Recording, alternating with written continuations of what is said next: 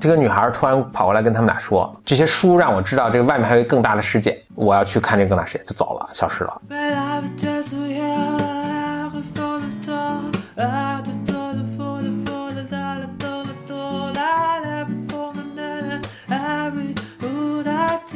欢迎来到新的一期 your mind，两个人的公路博客。大家好，我是峰哥峰。我是简丽丽。就是你还记得咱们上次准备过另一期节目，然后里面提到了《驴皮记》这本小说了。嗯，嗯，那当时也没有没有机会说的更详细嘛，我就回去看了看《驴皮记》呀，看了看巴尔扎克，我觉得还挺有意思的。我给你分享一下啊，小背景啊，就《驴皮记》是巴尔扎克的这个人间喜剧这个巨著红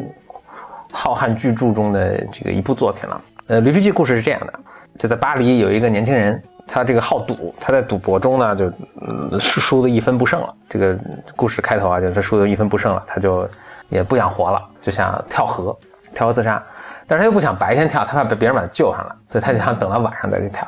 他就在这个街上闲逛，就嗯杀时间。不小心呢，就或者无意中呢，就进进到了一个这个卖古董的一个一个店铺里。这这里面就花了很多篇幅讲他在古董里看的各种乱七八糟东西啊。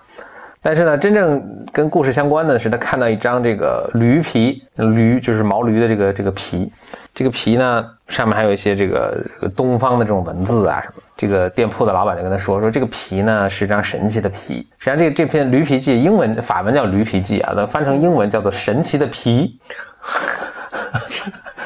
你这我想说猪皮、这叫鸡皮，The The Magic Skin，这个店的这个主人啊，也是个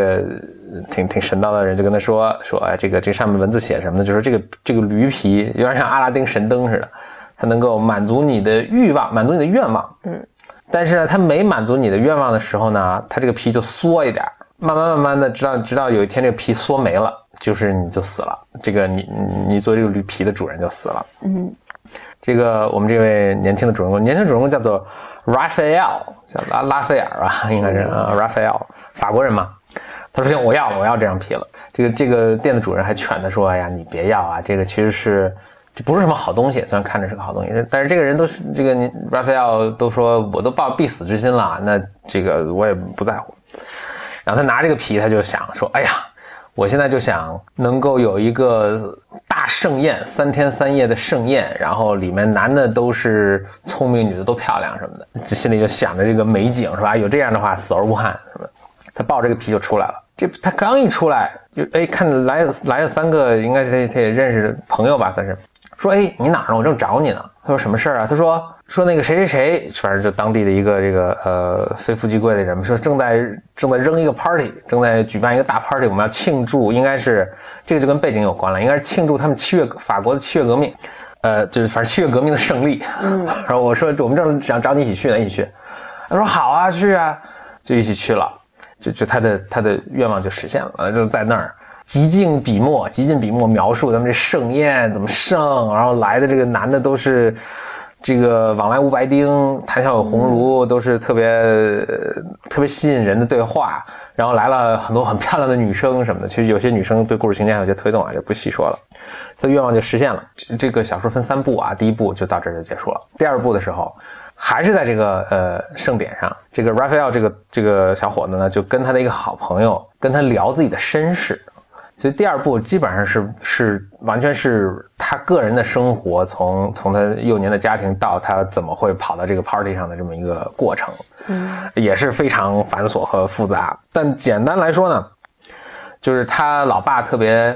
特别严厉啊，他什么？酗酒，嗯，对，特别严厉，特别严厉，这一好像还想让他当学法律啊什么，好像还想让让他学法律什么，不，这这个跟那个作者的生平也有一定关系，就是布尔扎克哈，他爸也是想让他学法律，嗯，然后他自己不愿意嘛，反正他爸学法律，然后反正很多细节就比较重要，大概就是这么两点，就是他呢一直在巴黎。呃，租着一个房子住，觉得这个房东呢，这个人也什么，就命运不是很顺利吧。房东有一个女儿，这个女儿呢叫跑令，跑令其实很喜欢这个 Raphael，但是 Raphael 其实并不喜欢跑令。Raphael 呢是特别，呃，喜欢一个特别，反正我就爱慕虚荣吧，喜欢一个一个有贵族血统的，在巴黎上流社会就是特别吃得开的这么一个，就叫 socialite，就是交际花儿。嗯，然后他就用用各种方法去那个去试图接近她呀，试图去 impress 这个女生啊。就这女生其实也完全就不爱理他。大概整个这个故事的第二部都在讲这些这些烂事儿。OK，其实，在第第二部 party 结束的时候，我记得应该是这样，就是就他讲完他自己生世生平啊，生世生平基本上就是基本上就是他不断的追求这个女的，然后这个女的反复不理他什么，就大概这样。然后跑令呢，一直暗暗暗中爱慕他，但是呢，他其实也就对跑令不感兴趣，大概是这么一个过程。呃，这个这个故事第二段快结束的时候，基本上就是笔锋又回来了，回到他现在的这个在这 party 上，然后他突然想了想，哎，他就把这皮拿出来一看，这个皮已经缩了一下了，他就意识到这个事情的严重性吧，大概是。然后第三段开始的时候呢，已经是第二段那个 party 结束后好多年了。这时候呢，我们的主人公呃拉斐尔啊，拉斐尔小伙子，其实已经通过这个皮获得了一大笔财富，但是财富并没有给他带来快乐。因为他每当他这个特别那个神奇的是，就是说他并不是需要像这皮什么祈祷说给我什么什么，只要你想，只要你一想到一个什么欲望，这皮就自动的满足你。那完蛋了。对，然后你这个皮就抽抽一下，所以他现在已经非常有钱，但是他就他发现他自己是要被生活在一个严格控制的环境中，就你这种环境不能让他又想到任何东西。他有时候可能是想到一个什么很微小的需求，结果他并不也真的想，但是他只要一有这个念头，这个皮就去满足他，所以他也不让他见任何人，就是他自己给自己完全圈在了一个闭塞的这个环境中，然后只有几个仆人能够管理他的衣食住行，而且这仆人都特别特别了解他，就是他基本上他他这个愿望还没想到的时候，这仆人就知道他要，就特别贴心。就帮他满足了，就说你不要不要用这个皮的这个这个有限的机会嘛。这皮当然也抽抽了很多，就包括有有这么一个情况，就是以前他的一个老朋友来找他说，我有这么一个什么需求，我是落难了什么的。他出于老友的情面嘛，他就见了一下，然后他老师啊什么，好像是他老师对，他就见了一面。见了一面的时候呢，他本来想说的是，就是我这确实，你不要看我这个生活这样，但是我真的爱莫能助，我也帮不了你。但是呢，他最后就是又一下没管住自己嘴，他就说：“你这忙我确实帮不了，但是反正我希望你自己能成功。”结果 他刚一说这后悔了，因为这个皮也听到了这个话，这皮就抽抽，对对抽抽了，然后去满足了这个，然后他就很郁闷。呃，他的他的健康也越来越差，就是就实际上这皮每抽抽一点，他的健康也就差一点。他就想哇，就是他就开始做几件事，一是他试图把这个皮。给扔掉啊，给烧毁啊，然后请当时的法国最好的科学家来呃研究这个皮，结果他扔掉这个皮呢，又会被什么莫名其妙的人捡回来，又重新送给他，他甩也甩不掉，就是他是一个皮的主人。然后他就找来了什么当时的最最最牛的这个生物学家，生物学家说哇，这是一个没有见过的珍禽异兽的皮。然后又找了什么工程师，工程师就是拿那种什么什么万斤水压机什么之类，想把这皮给撕开，什么拿刀去切，就把什么刀都弄断了，人撕也撕不开。反正就使了一切这个科学、物理、生物的方法，都拿这个皮没有办法。嗯，他本来想把这皮撑开一点，这样是不是能这个呃能满足自己更多的欲望？那他就是，但这也是他的愿望，这皮应该满足他。哎，对，哎，对，我觉得他应该说个愿望，就是我能长生不老，对吧？或者我希望我健康，然后我希望你这个皮不要再缩，我希望你不要再听我这种话了。对，那故事就没法弄了。结果在这个过程中，你记得第二段那个跑令，嗯，他无意中又见到了这个跑令这个这个女孩子，嗯，就这时候的跑令跟当时的跑令已经不一样，好像他爸爸就是离家出走很多年回来，然后成为巨富，然后跑令呢也特别有钱，然后特别漂亮，然后他一下就爱上跑令了。你说这人是不是挺太差了？是啊。但此时呢，他的健康已经是呃非常糟糕了。嗯，最后呢，医生说就是说，呃，你应该去什么热带的地方，就是温暖的地方，什么做做 SPA 呀什么的。就他就他也去了，一一路上去呢，又碰到各种这个呃，他不不受他控制的情节，就比如有人找他什么决斗啊什么的，就他也就都用这皮的方法把别人干掉了嘛。嗯，干掉之后，这个人家的什么国家警察要追杀他，就他的就是。这个连窜带逃的又跑回了巴黎，跑回巴黎之后，接触健康也非常差了，他就自己关关在屋里。这时候呢，跑令来访问他，来拜访他。跑令就说：“哎呀，你我很爱你啊，你怎么消失这么长时间也不跟我说呀什么的。”就是他看到跑令，然后好像兽欲大发，他也表达自己对跑令的爱，然后解释了这个整个情况，就说我走就是为了就是恢复健康啊，因为我这个皮呀什么这那的。为什么叫兽欲大发？就是他特别爱上这个这个，就就特特别爱这个女的，然后 后面有后面有授予大法，后来跑林就了解了这个整个事经过啊，也非常震惊，然后同时意识到就是说他现在其实有欲望，他想欲望想跟跑林在一起。那跑林说，一看这皮好像就就只剩最后一个愿望了。跑林说，我不能在这儿，因为我在这儿，他见着我他就克制不住自己，他有这个欲望，那他就死了。跑林就跑，就夺门而出，夺门而出呢。就是窜到了旁边的一个房间里，然后把门反锁起来了。然后我们这个拉斐尔同学就兽欲大发，就非要去追随这个跑链，就呜冲出来，就砸这个门。然后也不知道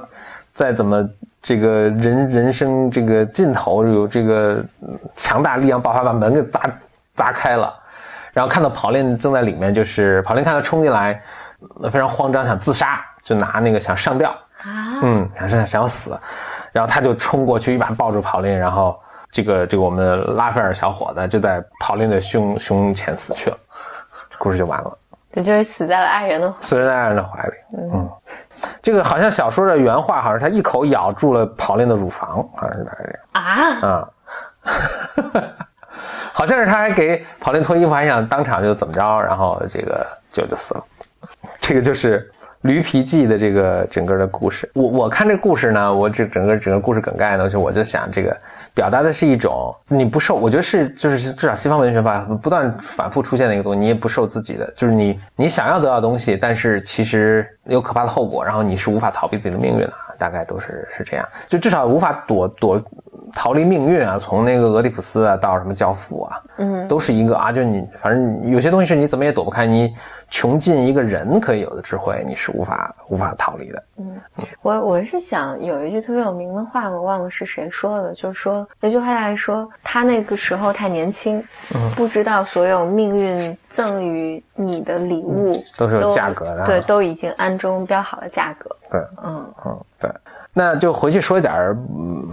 这个布尔扎克吧。嗯，哎，是布尔扎克吗？巴尔扎克，巴尔扎克，对，巴尔扎克。英文叫英文叫 Bozark，这个法文应该翻译读起来完全完全不是这个这个发音啊，但我也我也只知道他叫叫 Bozark，他是在他生卒年代是一七九九年到一九五一年啊，这个是一八五一年吧？哦对一对一七九九年到一八五，活 了二百岁，一八五一年，他这段阶段正好是拿破仑。在位，拿破仑战争，然后拿破仑被驱逐，然后法国这个整个什么七月革命，就是不翻翻天地覆的这个闹腾的一个一个阶段，嗯，正好是在这个阶段。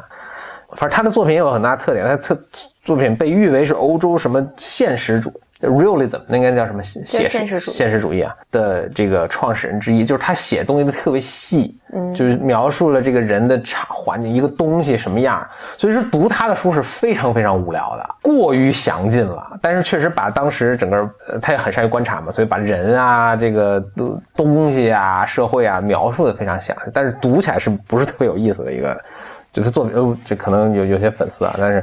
很很多人都觉得这很无聊的读他书，很难读下去。他爸爸是挺个人奋斗成功的一个一个哥们儿，就最后在做在政府做那个公务员，做到还很高的一个职位，好像是什么 King's Council 的什么，就是一个这个秘书啊什么，就就职位还挺高的。他爸娶他妈的时候，他妈特年轻，他妈妈呢才十八岁，他爸都五十多了，大概是这么一回事他妈妈家很有钱。但呢，就是反正是个商贩嘛，是巴黎一个一个一个一个商贩，但还挺有钱的。然后他爸爸呢位居高职，他爸爸呢，呃，帮助他妈妈都不是他妈妈家，因为他妈妈家的朋友什么，反正解决了一个什么，搞定了一个事情吧。就为了感谢他，就把他妈妈嫁给他，好好像是这么回事啊。就他妈妈也很郁闷啊，应该不能说很爱的自己的这个老公。那说到布布尔扎克本人，布尔扎克本人呢也是去的这个索邦，应该是叫枫丹白露嘛，是，嗯，反正巴黎大学就是当时反正很好的大学。然后他爸一心想让他读法律，就他毕业之后呢，还真的就去一个律所去实习，实习完了之后就铁定了说我就不要读法律，就就跟家里崩了。他说，然后家里问要干什么，他说我要当作家。人家里疯了，他就 他自己当作家了。就还还创业过几回，全都输个底儿底儿掉。呃，创业的钱也都是家里给的，然后整搞个出版社啊什么，就全全全这个没赚着钱。但他当作家还是挺不错的。《驴皮记》这这本小说一出来就是一个畅销书，包括还引起了一个什么波兰的一个女贵族的注意，然后他们还成了笔友。后来这女贵族还嫁给了他。啊，真的、啊，对对对，所以写书也能成功。但嫁给他好像六个月之后他就暴毙了，谁暴毙了？那个巴尔扎克暴毙了。妈呀！嗯，我不知道是不是驴皮产生了作用用，呃呃，总之吧，然后他就他就开始一直写小说，然后还小有成就吧。就有一天他突然有这么一个宏大的设想，说我要，嗯，把我的所有作品整理起来，然后以后一直在这个主题下写这个东西叫人间喜剧。嗯所以人间喜剧是里面好多好多好多本作品，呃，聚集在一起的。这个《驴皮记》也是其中的一个。说到巴尔扎克，我想说一个嗯一个 personal 的一个经历啊，就是有一次我在我不是在美国读书的时候嘛，有一次我去看一个好朋友，他说我刚看了一个电影儿，是是中国电影儿，我说行啊好啊，他说这个叫叫说你看过吗？说叫巴尔扎克和小裁缝，啊嗯，周迅演的。哦，嗯哎，我好像知道这个嗯电影。这其实本来是一本小说，但也是中国的一个呃旅法作家写的，后来被改编成电影了。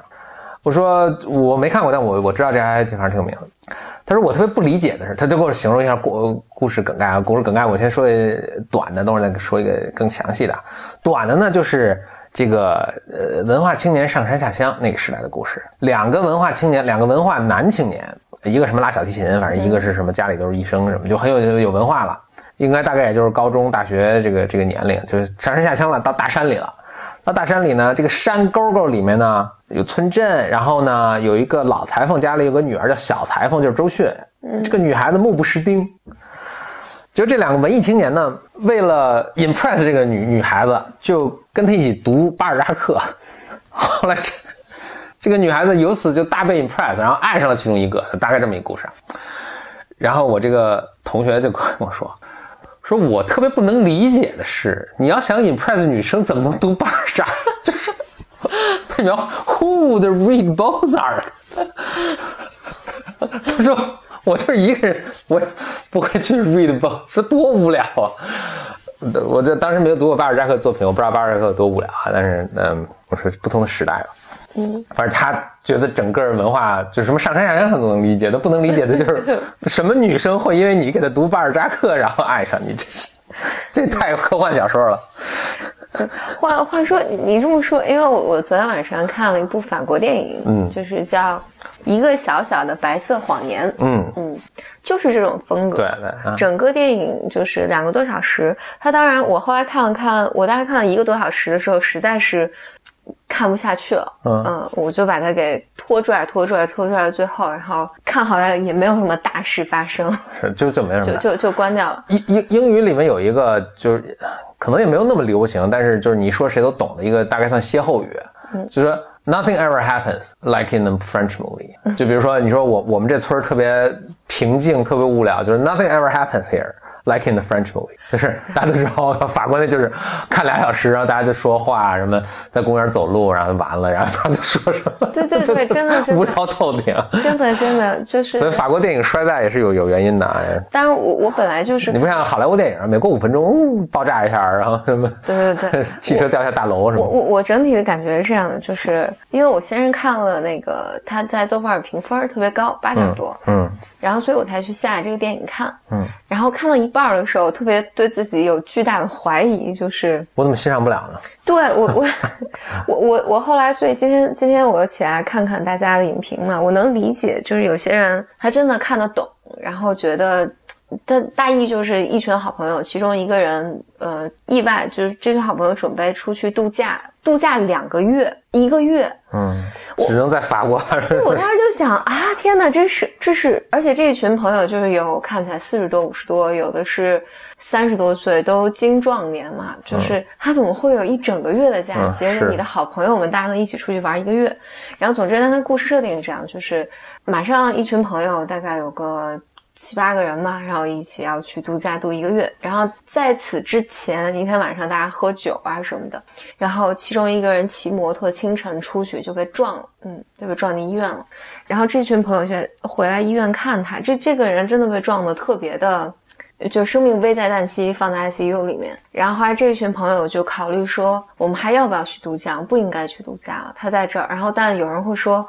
就我们待着，我我们在这其实也什么也做不了，嗯，不如我们还是去度假吧。就是说，把一个月的假期缩短成两两周。然后，当然就是在整个过程里面，大家就开始发现里面这些人开始有变化，嗯，就他们生活里面，就其其中一个是他们认识了十五年了，然后一个男性在这个时候对另外一个男性，他们都彼此的家庭人一起来来度假。这个男性跟另外一个男性说：“说我发现我爱上你了。”我其实也并不是同性恋，但是我就对你有这个炙热的情感。就是每个人他的生活都开始有些细微的变化，他们开始去讲一些以前不曾说过的话。但是呢，整个过程就是他们吃饭啊、看电影啊，有人很不爽啊，说后面有黄鼠狼啊，然后出去就就就就开开船去游海啊，就整整个电影全是在这个下面进行的。就我我觉得可能看美国的电影比较多，就是你就觉得得有得有点什么事儿发生吧，那没有，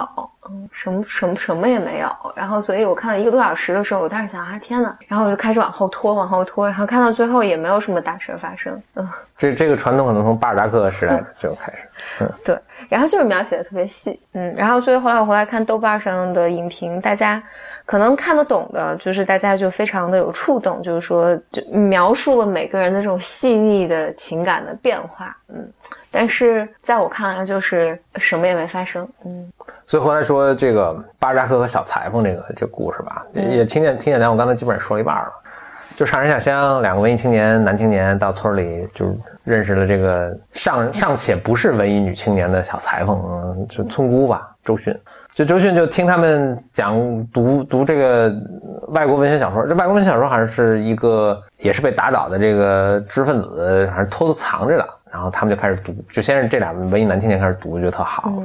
就给这个呃女青年可能不识字吧，就读给他听。